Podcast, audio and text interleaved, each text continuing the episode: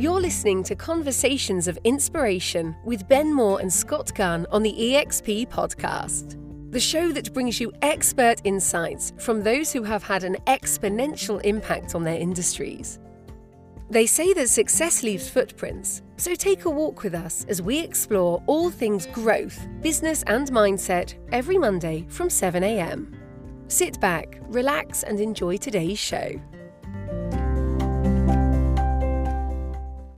Um, three, two, one. Welcome to the podcast, guys.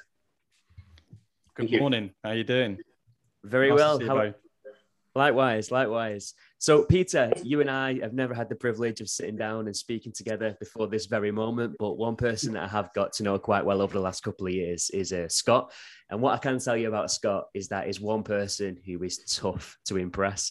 Um, and he speaks very highly of you, and your names come up in conversation more times than I can even count. So you must be doing something right, Peter. So uh, yeah, really excited to welcome you onto the show today and uh, delve into your story a bit more. Great.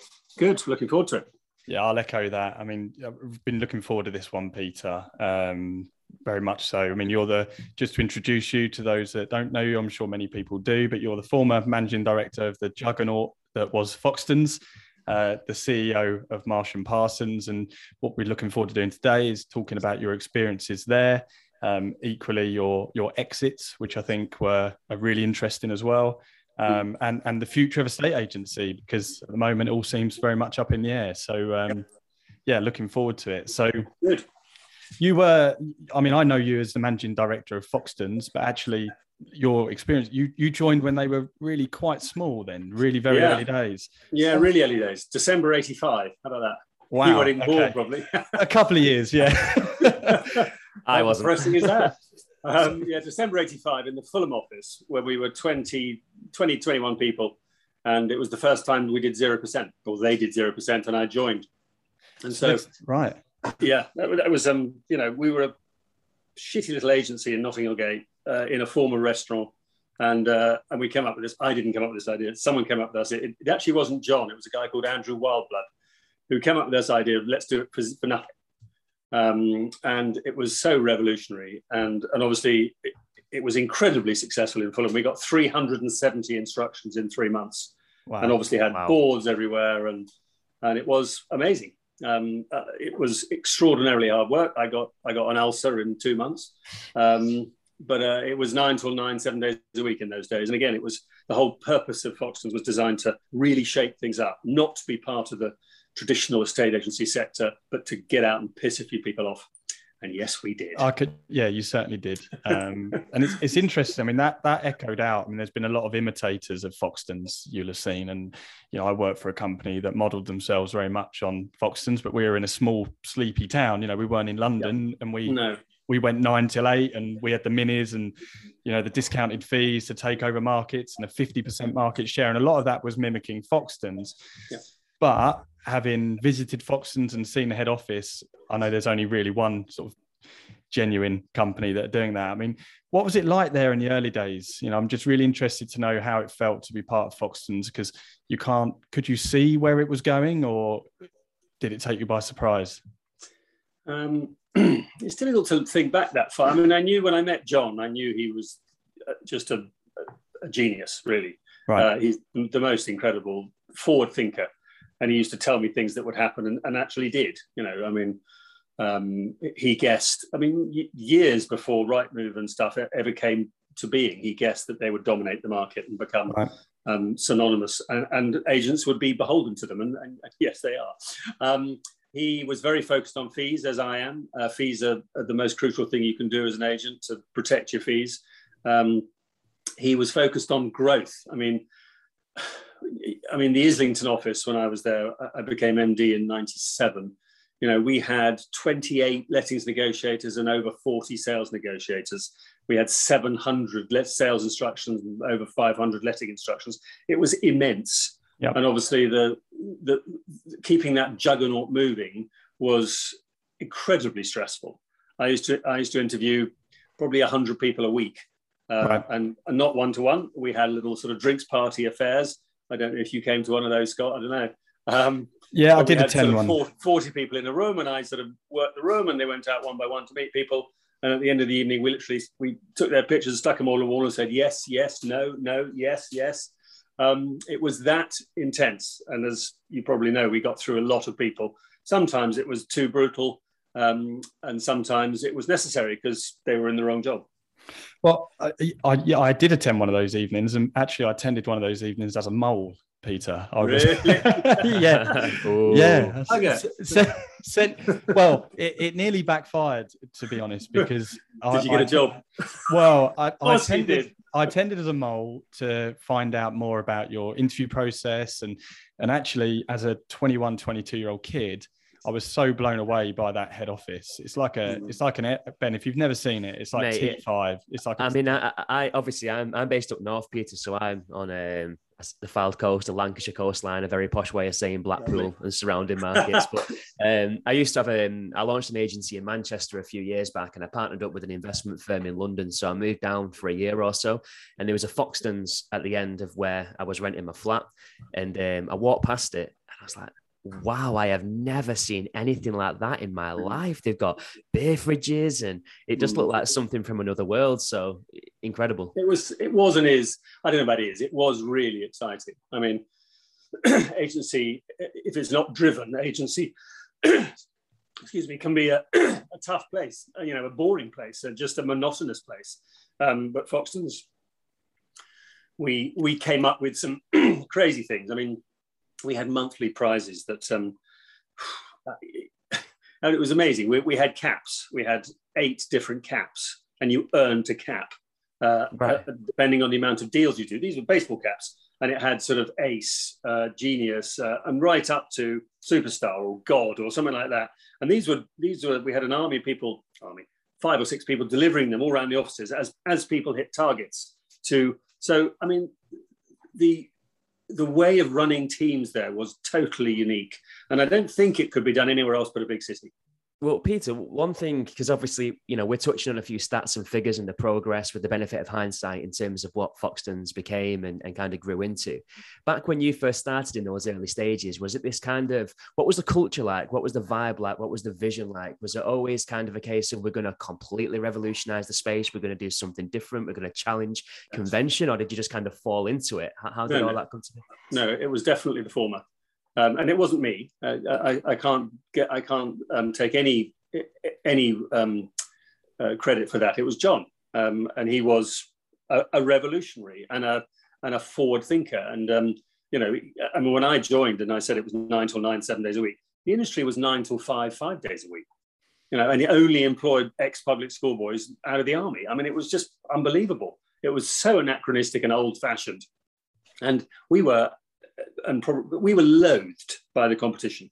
And and I, you know, Jon Jon once said to me, he said, Pete will become, you know, we will become the the the conservative, not the conservative, the the um, the establishment one day. But as it as of now, we have to fight against the establishment. We have to be everything they aren't.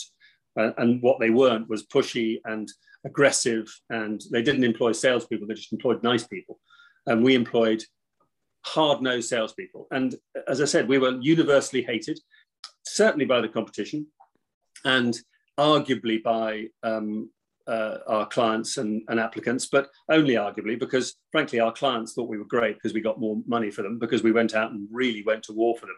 One of Jon's favourite expressions is "we go to war for our clients," which is a very aggressive thing to say. But we, um, you know, we were aggressive. We, we weren't out there to make up numbers. We were out there to win and win not at all costs, but but a lot of costs. And how uh, how, diffi- how how difficult was that, mate? As you started to kind of get traction and momentum and bring in more people and grow and expand and develop, how difficult was it to keep that aggressive mentality embedded in the company culture? Did it get harder as the company started to scale? Did it get easier because that brought momentum? Like, what what was that piece like? Well, I left in 2005, and at that stage, we were still hyper aggressive. Um, we, you know, the the internal lingo was if it was under offer with another agent, it was under offer EA, and that didn't stand for estate agent. That stand, stood for enemy agent. I mean, we really saw them our competition as the enemy, um, and and we wouldn't do any fee splits, which you know, fee splits in London was were just all over the place. People would say, "Oh, I'll give you one percent of my fee if you sell this." Bollocks. We would absolutely not do that at any stage. And we would never go to the drinks parties um, to launch a house. Uh, and if we did, on, on the rare occasion we were invited, literally the guys would sprint back to the office to bring their, bring their buyers. It was, there was nothing, there was nothing genteel about it. Um, and I was probably the, the sort of acceptable face of Foxtons. And I was the, you know, the guy at the front being, being quite nice to people. Um, uh, but I think it's really important to to be tough in business, but fair. And I think um, under my um, stewardship, if you like, we became fairer. Um, and at Marsh and Parsons, we became much fairer. I think probably one of the reasons I left Foxtons is I'd I'd sort of grow, I'd fallen out of love with them, that they'd become too aggressive and and too nasty and too unfeeling and and with zero empathy. Um, I think that's changed now, but uh, at, at, the end there, it was I was the I was the boss, so you could argue it was being driven by me, but I was I was severely um, managed by Jon. Let's say that. Has that changed? Has, has, it changed with the times, or hmm. has it changed because it's not being driven in the same way? It's a really really good question that, and I've thought about that a lot. Um, I don't think we could get away with what we did, which was you know pretty tough with social media. Um, right. And we didn't we didn't have social media then. So I, I, think you know it was often said to me, Pete, you'll piss off so many people, you won't have any clients. Uh, and we didn't. And lots of people came back to us, and we charged full fees. And you know they like they, they perhaps didn't like the way we did business, but they respected it and they enjoyed the result. Uh, and let's face it, you don't need to be pals with your estate agent. It helps, but you don't need to be. What you want is your agent to get you the most amount of money, more than anybody else can, and certainly more than you can. Um, um, but has it changed? I think it has changed now, and it may be driven by social media, but I think it's changed to such an extent, and I don't know Foxtons well, and I don't know many of the people there anymore. But uh, to me, it seems like a bit of a nothing business. It's neither, it's neither you know traditional, nor is it go out, you know, get out there and and, and make waves. It's still very slick.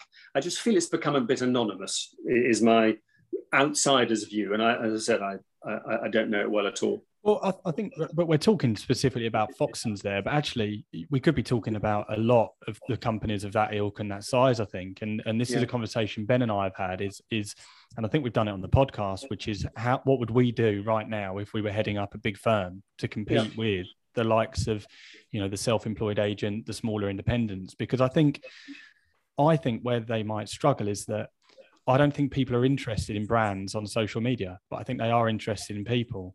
Mm. So if if right now, if if we we see agents now becoming bigger and better known than their brands in their area, and then what happens once they become bigger and better known? They leave. Yeah, yeah, absolutely. Yeah, and, well, and join you probably, and and join um, us. Yeah, that's right. Yeah. I mean, as yeah. I said to you, Scott, the other day, we we chatted up several months ago now, and it stuck in my mind as as to what you do because I I went to Australia in 2004 to speak at a conference with John McGrath, who's a brilliant, if you don't know McGrath estate agents in, in Sydney and, and elsewhere now, they're a brilliant agent. and John McGrath, again, is, I would say, is, is probably not on a par with Jon Hunt, but he's, he's pretty damn clever. Anyway, I came back having spoken at this conference just full of the joys of, of changing the industry and, and becoming much more like them, which is much more like your business, which is self employed agents you know, um, they work between 40 and 60, 70, 80%. You know, they were they were known personalities in their area. They really worked to their market. They they became brands under themselves, and they you know they earn you know, a lot of money, a couple of million dollars, some of them, um, and more actually. Um, and I, but I couldn't. What I couldn't do was make it work for the for the principal, the, the agency owner. Um, you know, if you have all these amazing people running around earning 60 70 80% um, i couldn't i couldn't get it, get to the stage where i'd be making the money as well as them because i'd be yeah. paying for all sorts of other stuff. So uh, it, it sort of stymied me and but i do think and i did think then that that has should have a big future in the industry. I think our fee structure in the uk is so disastrous that we're charging you know one and one percent and less that it's much harder but I, I would like to think that really, really good agents who are fabulous in their area and, know, and well known could be charged, should, could and should be charging more. I'm, I'm absolutely convinced that's going to change. I am absolutely convinced. We've proved that low fees don't work. Absolutely, in my view, proven beyond doubt that that mm. is not what the client is looking for. What we see is that a lot of agents who join us or, or agents I talk to in any self-employed environment, whether they've set up independent on them, so they'll start very low because they're a bit nervous, and they're pitching for yeah. business. But the more they become to value their time and their service, the less likely they are to yeah. drop their fee, or the more they manage their time. You know, for example, now I know that Ben and I, Ben and I would walk away from a listing just to have the time back. Yeah, I know, I know we would, and I, I, think i am absolutely convinced fees are going to be driven up in the UK. Absolutely mm. convinced of it. You're right.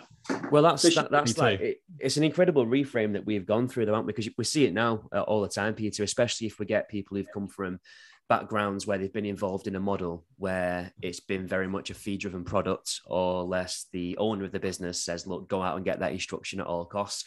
They kind of come in and, and almost have a bit of imposter syndrome, really, in terms of yeah. thinking, well, it's not it's not possible to get those fees. It's not possible until you do it. And then when you do it, you're your own social proof and you've got something to build off. And some people learn that lesson quicker than others. We've just had a young lad, um, I'll shout out Kevin, actually, Kevin Hanley. Um, he messaged me last night. He just recently joined the business. Um, he's only 20, maybe 20, 21 Hmm. Very young, full like full of ambition, very forward thinking, very entrepreneurial. I had a gut feeling that he'd do well, but you just don't know until you bring people in. And uh, he messaged last night saying, "Mate, I've got my first instruction. It's a six hundred thousand pound house, one point eight percent. I've charged him two hundred and fifty pound for a mat. I can't believe I've done it." And it's like, Brilliant. go on. What what an incredible start. Brilliant. Um, yeah, it's great to see. I, I remember at, I remember at Marsh and Parsons, the one it was the, the, my new manager at the Balham office who'd come from a, another agent. And uh, he said, it is so refreshing to not be able to drop my fees. The only way at Marsh and Parsons you could drop your fee was to call me. Wow. You'd say no. And I'd say no. yeah, so they didn't. So they fought for it. So they yeah. really, really fought for it because, and they, I never got calls because they knew I'd say no. Yeah. Um, and and we got, you know, our average fee was two percent. So um, and and the world around us was 1.2 and 1.4, and you know Foxes were two and a half. Great, good yeah, for them. Yeah, yeah. I don't, I'm not sure if they are anymore, but we fought. We fought really, really hard for it. And that's and sure you should anyway. though. Like, it's just a complete false economy, though. We were saying this a couple of weeks ago that you know the industry is notoriously not got the best reputation, and that's because we're not charging enough money to the consumer. So there's no cash in the pot to reinvest into talent, yes. training, development, marketing, exposure, content. We haven't got the cash in the pot. So if we just fix that fee piece, all of a sudden that's the first domino in improving everything and, and, yeah, and yeah. raising standards. So. Well, my, my I'll never forget this. My finance director said to me when you know I was always pushed by by managers to say, "Look, we just do it one and a half percent, we'll get more." Blah blah um, he said to me, Pete, if you drop your fee from two to one and a half percent, you have to sell 33% more stock just to stand still. Wow. Well, there you we know, go. So, you know, I mean, it just doesn't make sense. And in a market that doesn't have much stock at the time, I, I don't know if it probably hasn't now either, um, it just doesn't make any sense at all. And it demoralizes your staff because they're, they're being paid on commission, I hope. Um, personal commission, um, and they um, and, and, they're getting less, and they're just you know, and they're still looking at their manager and thinking, "You muppet, you know, go out and fight for our fees." I think I think part of what's going to be really interesting, and maybe less so outside of of London, because I think London there is still a big opportunity for estate agents to be employed and, and still earn good money, but yeah. earning earning a hundred grand a year in an employed role outside of London is one tough, in one in going. a few thousand. Yeah you know it's really? very very rare.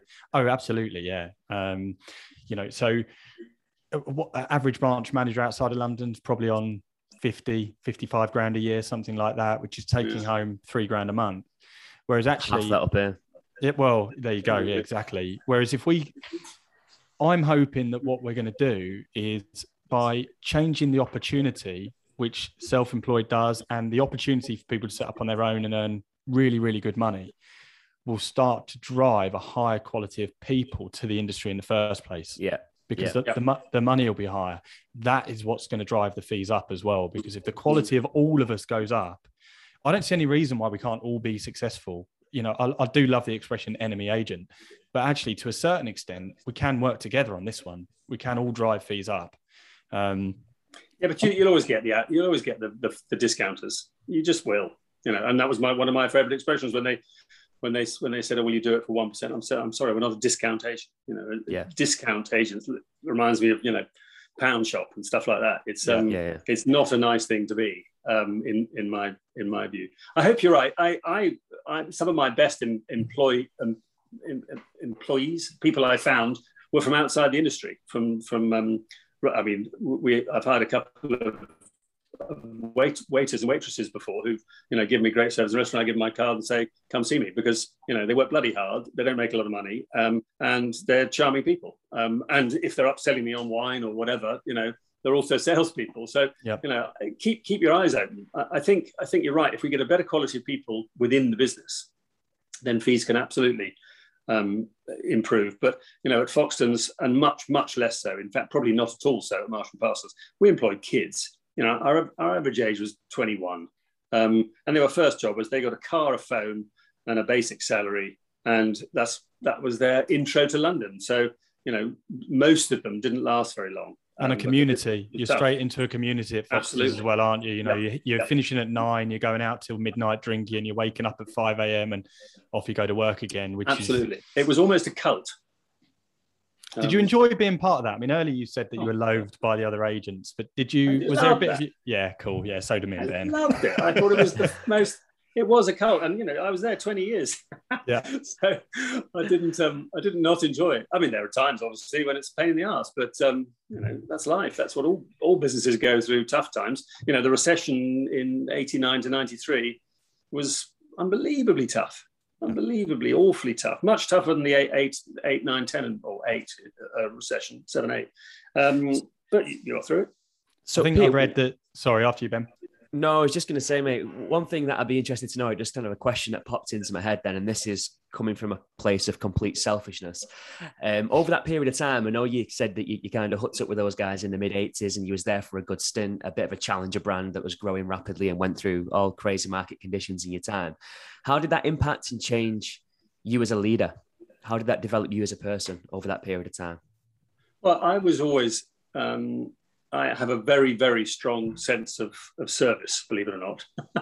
so I don't like to do anything half-assed. I, I'm never late. I so you know I, I think if you inculcate your your people with your own um, view of life in general, you know, be nice to people. And it doesn't sound like we were very nice, but you know, I genuinely was nice. I was just tough.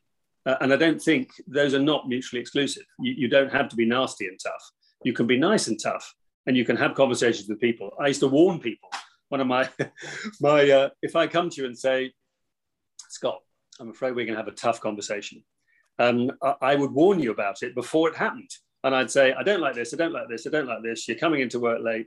That wouldn't last. You wouldn't last very long. You know, blah blah blah blah. But I would tell you straight between the eyes what I was unhappy with, rather than sort of sort of make snide comments or not mention it and in, and then in a month's time fire you. You know, as I used to say, people aren't mind readers. You, you've got to tell them front and center, straight between the eyes, what you want. You know, at Marsh and Parsons, the first hour and a half of anybody's entry into the business was with me. And I had a, a presentation of about the company, about what we did, about what we believed in, uh, about how to dress, um, about how to present yourself. Um, and so they were left in no doubt at all that if they came in unshaven, I'd send them home. Yeah, I'd be screwed. Yeah, no, no, no. But yeah, I, I'm Been afraid a tough morning in the office for me. I can tell you this. I in my day, and don't forget, I left. I left in well five years ago now, which was probably a little bit. I don't know. Anyway, I banned beards, right.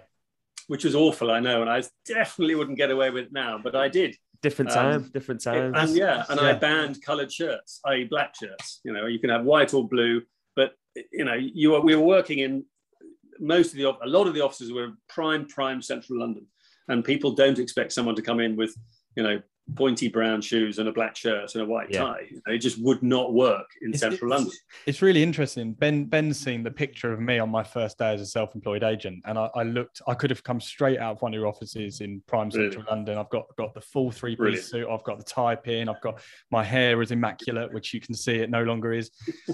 But, but I tell you what was really weird is I, I do maybe one valuation a week at that point, and I was Yeah. spending five six days a week in this pristine suit at home, you know, Yeah. walking around my garden.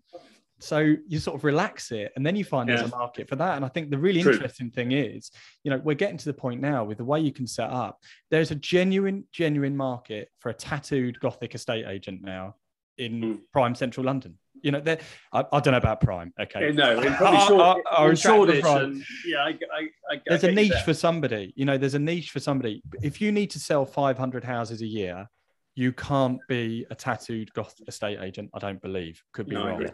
when you need to sell 35 or to 40 or even in london with those fees 20 houses a year to make 150 yeah. grand.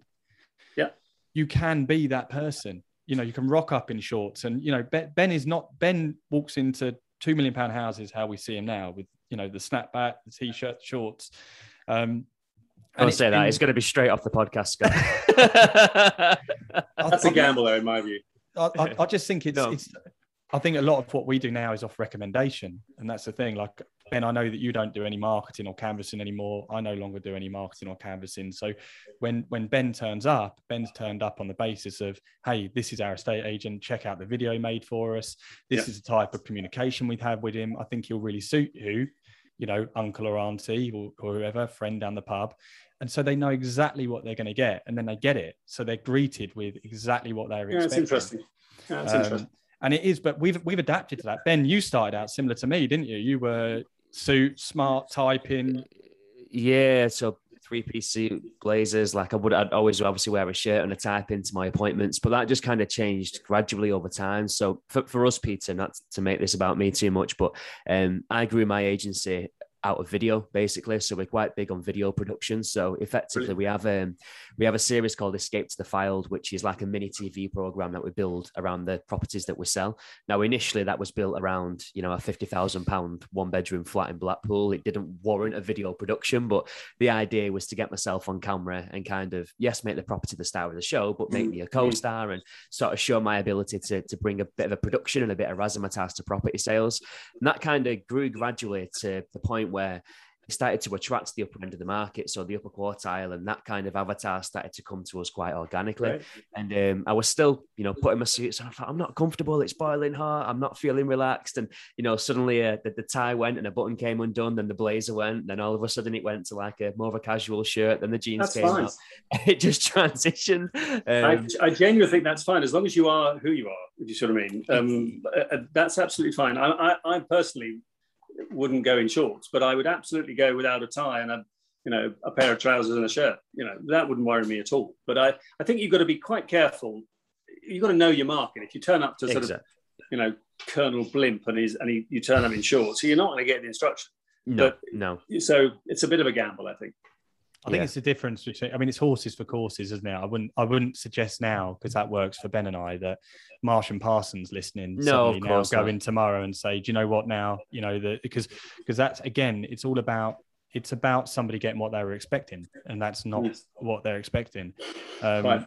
I'm I'm really I'm interested with your move to Marsh and Parsons, Peter, as well, because very different entity to Foxtons, which shows versatility, I guess, from you. Um, you on your LinkedIn profile, you describe them as I'm, I'm hopefully I can use this term, sleepy and ineffectual, yeah. um, which I guess is the perfect business to buy with your experience in many ways. Um, so, I mean, how did you go about changing that that culture over the first few weeks and months? Was it was it evolution, revolution? Revolution. Yeah, just straight away overnight. Yeah, um, I, yeah. I bought Marsh and Parsons in to June 2005, um, having met the guy I bought it with at a conference on the uh, on the Sunshine Coast in Australia. So how about that? I met him and he was in the audience. I was doing a talk about Foxtons again, and he said, "Why are you doing this for someone else?" Anyway, you know, one thing led to another, and it was a guy called Mark Fitzgerald who owned a business called Sherry Fitzgerald in Ireland, who are the biggest agents by a long, long, long way in Ireland, and a brilliant man, a wonderful, wonderful man. Anyway, we bought it, um, and it was so unbelievably sleepy. I mean, coming from Foxtons, it was it was like stepping back into the Middle Ages. It was extraordinary. Um, uh, ineffectual people who just been there to sort of fill the hours between nine and five. Um, the I don't even remember those socking great computers, which you know were about a, anyway. There was lines of them down the office. Uh, I was told at the time my my my iPhone had more power than most of their computers. It was so old fashioned. Incre- it was incredible. Um, and so we had fit, I took it over with seven offices and 56 people. One office, one office was closed because it just wasn't making any money. Um, and within six months, I got rid of about 45 of those people. Um, and and the, the, the, how I did that mainly was they mostly left because I increased the opening hours from nine till six to nine till or, lettings, believe it or not, was nine till five, and sales was nine till six. So weird. Anyway, um, so I increased the opening hours and basically told them they have to work for a living, and and so, and I sort of I um, I gave it a big shot of adrenaline by introducing a, a very very generous um, commission package. Um, and so people were really focused on getting out there and working. And, and I was very lucky with the market. Um, in about September that year, the market kicked off. And we did some unbelievable, I mean, a bit like now, actually, what's going on in London now. Um, unbelievable business. So we were very lucky. You know, success is a mixture of hard work and luck. Um, and, and you certainly don't get it without hard work. And you can get it without luck, but hard work is, is the thing in my view, a real focus and an utter complete focus. And I changed the brand. Um, the brand was old fashioned. It was said established 1856. It was red and it was white, you know, like every other agent, it's either red, white, or blue. Uh, and so we changed it to chocolate brown, which was a which was a big gamble at the time. You know, no chocolate brown, you got to be kidding. But it stood out from the crowd, and we refurbished the offices, changed the people, um, and uh, came up with some interesting, slick uh, marketing that people remarked upon um, and employed great people and motivated great people. Um, and that's, you know, it's not a, I often say it's not a difficult business. It's difficult to do well. It's not a difficult business. So if you get the right people, you have the right work ethic, and you absolutely, as the boss, keep completely focused. You know, I never did anything else apart from that. I never did property development, nothing. Absolute laser like focus at all hours of the day and night on the business. That's what I did. I think that's it's funny how you talk about the laser focus because it's it's one of the it's one of the warning signs that we've picked up on when you when somebody might be struggling. It's not necessarily their financial situation or their pipeline. It's when they pick up the phone and start asking about doing something drastically different with their business. Sometimes that's great. Sometimes you do need to, but I mean, you know, we're we're essentially a sales focused business. We do have a lettings arm, but sometimes when somebody who's not doing great phones you up about lettings, you sometimes almost have to say, "Whoa, hang on a minute. You know, what's what's what's what's telling you that when it's not going well in an area that you're highly knowledgeable, that we're going to be able to branch out and yeah. expand in an area where you're not particularly knowledgeable. And sometimes I think, you know, what is it? Theopathetus always used the phrase uh, "keep it simple, stupid." You know, and I always come back to that. You know, I, I think our business is incredibly simple, and if anybody asks me the difference between doing well or not, it's hard work. I just yeah. can't echo that anymore. Could you, yeah. Ben? I mean, not at all. I mean, the, the, the, the, fundamentals, you know, it is quite simple. It's not easy to do because, like everything in life, it's complicated by humans. It's complicated by your lack of prioritization, commitment, uh, patience. You you're not consistent enough.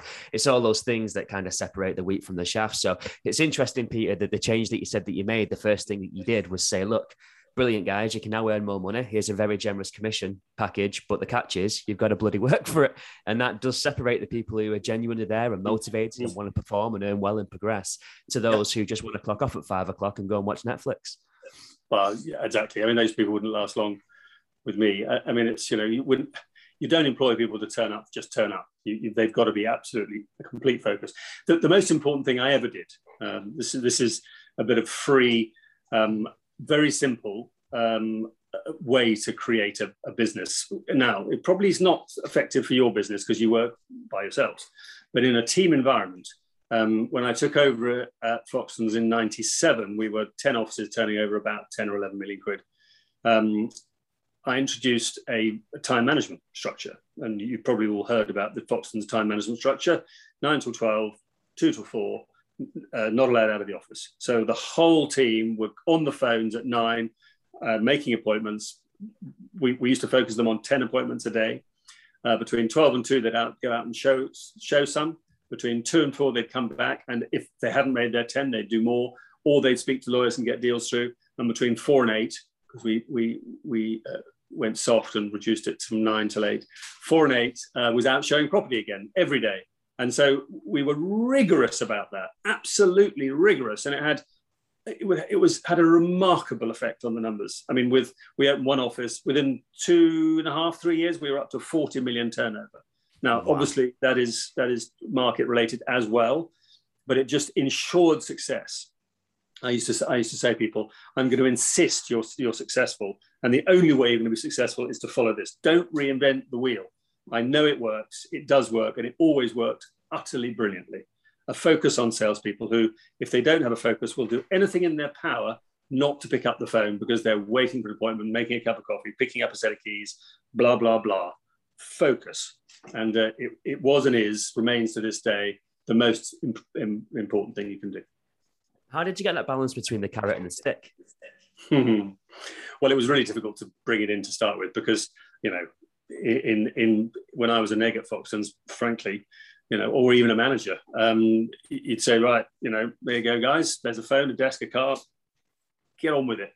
Um, and so there was no, there was, you know, it was literally your own your own business. And to your business, I'm sure this sounds like an anathema. It sounds awful. Um, but if you're running a team, and anyone who, who who's watching this is running a team, uh, I can highly recommend it. Now, we had a lot of Foxtons was huge and and incredibly successful, incredibly busy. So you know at, at M&P it was nine till eleven and not two till four.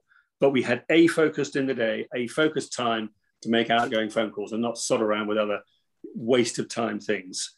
Like, well, the, Ben, have you picked up on the parallels there already? last week, um, we spoke with one of our most successful US-based agents, a guy called Rich Tomasini. Um, Rich um, was a realtor over there and now um, introduces agents to EXP and, and he's got something like what 1700 Ben? I think it's around that. Um, income of around about $100,000 a month um, which is passive so a really highly successful guy. We asked him the same question. We got a very similar answer which was to yeah. to kick off your morning with your revenue generating calls. Yep.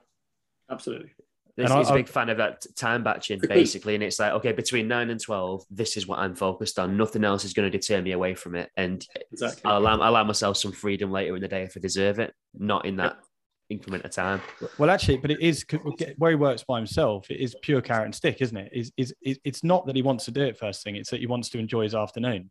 Hmm. So rather than spend your morning worrying about the fact you're procrastinating and the afternoon trying to catch up with what you should have done in the morning, actually, I don't know about you. I found if you work really hard between nine and 12, if you need to, you can start the pace in the afternoon and you still get results. Yep, absolutely. I mean, it's key. And interestingly, just a, a little aside at Chiswick Park, which was the big, the monster office you, and it was 40,000 square feet. It was huge. To start the day at nine o'clock, uh, they had speakers in the ceiling. You know, it was, I mean, enormous. Um, and it, we had the sound of a Lancaster bomber coming through. that was the start of the day. Every day, every day. every day, every day. That, oh, wow. We knew that. that when the Lancaster bomber came, you were on the phone wow, I like that. I that's like what that. I want with my that's what fun. I want with my espresso. Wow. Well, we we when I was at Miles and Barr, Peter, we we were like like I say, it's really interesting when you talk about your experience. Um, we had maybe six offices, and I remember the first business we modelled ourselves on Foxtons. We had the minis, young staff, and, and you know. We bought, um, we acquired an office from a, a guy who's retiring in, in Whitstable and you know, sort of sleepy town. And that the first day we walked in to take to sort of see what we'd got, they after the morning meeting, every single member of staff turned their phone upside down between nine, and and immediately we went, whoa, whoa, whoa, whoa, what's going on? And the answer we got was the phone's go mad at nine o'clock and we just can't catch up with our work. So we turn them off for the first half an hour. Oh my God. Yeah, and then at the end of the day, it was like five thirty. Like we did exactly the same thing, change the hours, the commission, everything.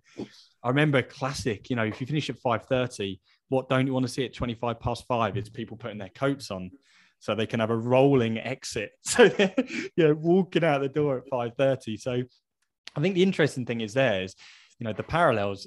You're, you're in London. It'd be easy for anybody to listen and say, "Well, that's great, Peter. Great advice," but you're working in this prime central London area, it's very aggressive, it's very different. But actually, the business lessons are are the same; they're universal. Yeah, they absolutely are. Um, yeah. And, and that's the good thing about our business, and I think remains the good thing about our business that most agents are not very good.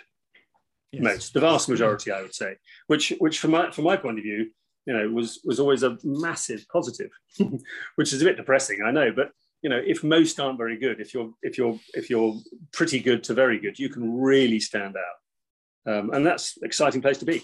And fast as well. I think you can. I think I think you can and probably now even faster than 10 years ago with social media you know it doesn't yeah. take much yeah. to turn things around you know we've got agents that become the well we've got one agent in um where's um i've forgotten her name now the lady up north who's absolute market leader working on her own uh, Kirsty. Claire. Kirsty, Kirsty, Kirsty, well, Kirsty and Claire, yeah, well, but Kirsty. So, so we we started this business on the basis of you go and take one percent of your market and you make hundred grand a year or in fact half a percent of your market, and you make 100 grand a year. We've got a lady on her own who's in a town of like eight actual traditional agents, and she's the market leader on her own. Amazing. Good I mean, for her. Unbelievable. and it's all it's social. She posts absolutely. Yeah. She posts everything on social. Breakfast. She must lunch, be bloody dinner. good. Oh yeah. She must oh, yeah, get back good. to people on time. She's never late for an appointment. She's relentless. Absolutely fantastic on advice. You know, the American agents, you know, they get paid a lot of money, as you know, they're four and five and six percent. But Jesus, they really go for go to town on it. They have parties, they pay for things, they they really give a fantastic service. So, you know, I used to find people coming out of Foxtons were really not very good because they were order takers, they were taxi drivers. They literally they get the applicant from the marketing, they get the property from the marketing, and they get in their car and they'd show it. And that was yeah. it. Yeah. You know, there wasn't, there really wasn't any skill apart from getting in a car, showing it, and negotiating a bit. Now, I'm underplaying that. Obviously, there's a lot of skill in getting a deal through. But so to find business and create new business, that's why not every agent can do what you do uh, at, at all, in fact. And only the very best will be successful at what you do, I think. Or they can create for themselves the very best. But if they think they're going to turn up for work, sit down and make a few calls and, and, and make 100 grand a year, they're kidding themselves it is much more than that. It is involvement of the local community. It's involvement in the local area. It's it is lots of social. It's it's you know it's twenty four seven. Not sitting in a desk twenty four seven, but it is twenty four seven working on creating their business. And I think I, I think that's the story Ben and I are so keen to show. You know, and that's why you won't see you won't see Ben or I posting that we finish work at five thirty to have a beer. Here's a picture of my beer and things like that. We are not, we are so keen to show genuinely what is required to be successful in this business, which is hard work. You know, well, regularly Ben, we're always communicating after nine o'clock at night with one another, with our clients, and mm. I think people need to know that. I think it's eyes wide open really coming into this business is really really important because you're putting a lot on the line. Um, you are. I think I think with this model though, when it comes to kind of like thinking outside the box and marketing yourself, it's not an easy skill. But I think the frustrating thing is that for every single person, at least in my opinion, you know, your authenticity is your superpower. I think as long as they're able to be themselves and put themselves out there and not be afraid of what are people going to think, is it going to be a success? Am I going to get criticized? Just fucking yes. do it. And I think yeah. sometimes taking those first few steps is the hardest, but they'll see the world is theirs if they're just there to put themselves out there and be a little bit different and kind of go against the grain slightly because that's what the consumer yeah. wants. If they want like right. a, yeah, I mean, I used to say uh, integrity is your is the main thing you've got, and you know, in, losing your integrity is like losing your virginity. You'll never get it back, and you mess around with people and you you shaft people, you're screwed. So you know, many agents do dodgy deals and take back backhanders and all that sort of stuff it just it, it shouldn't enter your mind if you're if you're a sensible business person agent as opposed to a sort of fly by night um, uh, want just make a quick buck agent. And you know agent you can be in this business in any business in your business in your type of business in my type of business for 20 years and make a load of money but not if you mislead people and, and rip them off obviously very short term, isn't it? I couldn't agree really more. Short term. Um, I mean, my, my, last question for you, Peter, and then we'll let you get back out in that sunshine and work on that sand. that, that, that, that time does not need any more work. But anyone, anyone listening who can't see the visual is a bronze. Oh, God. if, if, if, if, I think you describe you're more of a, an empire builder, right? That's a, yeah. a expression that you like, and I really like that one too if, if you were going out there now in, in 2021 and you were looking to grow a, an empire in, in, in our business, in estate agency, what would that look like knowing what you know now? Hmm. Well, um, it, it's a, that's a tricky question. I, I, I would, what, what I, I, I do what I did, but I'm not sure you could do it now, which was buy a brand. Right. I think in my business, in what I know about, I don't know much about your business. I, I like the sound of your business, and I think it definitely has a massive future. But for my old-fashioned business, um, I'd, I'd find and buy a brand because my view is that brands can be uh, upgraded massively. But to start a brand, if I started in, in Chelsea as Peter Rollings and Co., then uh, it would have taken me decades to get anywhere, frankly. But I bought Marsh and Parsons for, frankly, not a lot of money. I'm not going to tell you how much, but it wasn't. It was, you know, low seven figures. Um, uh, with six offices in Kensington, Chelsea. I was incredibly lucky. I really was. It wasn't. It was a brilliant brand. It had just was hadn't been been owned by the same guy for forty years and was just languishing. But if, if you can find a good brand in your town or village or whatever that has been around a long time, which is just a bit sad, and, and frankly, you could do that working in your business. You know, if if you're if you've got a good brand, a bit sad, you can really uh, jazz it up and make it much for not a lot of money and make it much more relevant and do some advertising. Everyone's heard of the brand because they have, because it's been around for, let's say, 30 years. But, but they haven't sort of recognized it because it's synonymous. It's boring. It's dull. The colors are shit. The, the, the office looks like looks like a you know it's terrible. But you just do that, and I think there's big chances. That's what I do. Very last last question from me, Peter. Obviously, we've um, you know discussed your career there, kind of I guess over the last three decades or so, pretty much the best part of. And I think by anyone's benchmark, you've been a successful guy in the industry. You've achieved a lot. Um, what does success ultimately look like for you today, and what are your sort of plans and goals and aspirations moving forward beyond this podcast? Well, I, have um, I've had a, a, big hand in building two businesses, and I'll, as I often say, as the as the chief exec of a business, it just sucks the life out of you. And so I'm definitely not going to do that. I've done, I've been there, I've done that twice. So, You've but I think, I think I'm investing in various businesses, uh, some tech businesses which I'm interested in. Um, I'm very interested in in cars, classic cars. uh, that's my latest passion. Um, and uh, I will uh, I've joined something called the Property Academy, which is with Peter Knight. So I'm going to be mentoring a group of estate agents over a period of time. Um, I think we meet six times a year. Um, so I, I, love I love do, doing stuff like this. I love looking at businesses and seeing what they do and how they do it, and just suggesting other things that might might improve their their outcomes. Uh, oh. And that's what I like. But I don't. I suppose I don't want to get my hands dirty again um, because it's it's just too much, and I'm enjoying what I do. Which is well, mate, and what what a, what what a great place to be though, because it sounds like not to put words in your mouth, but from this point forward, it's all about passion, not so much about profit. And what an amazing place to be in, and, and very well deserved, yeah. Peter. Yeah, good for you, Peter. I've enjoyed every minute of that. Thanks very yeah. much for jumping on. I really, really appreciate your time. Cool. Likewise. Nice to see you guys. Good luck. Lovely to meet you, Peter. Thank you. Thank Lovely. You. Take care. Thanks, Peter. Bye.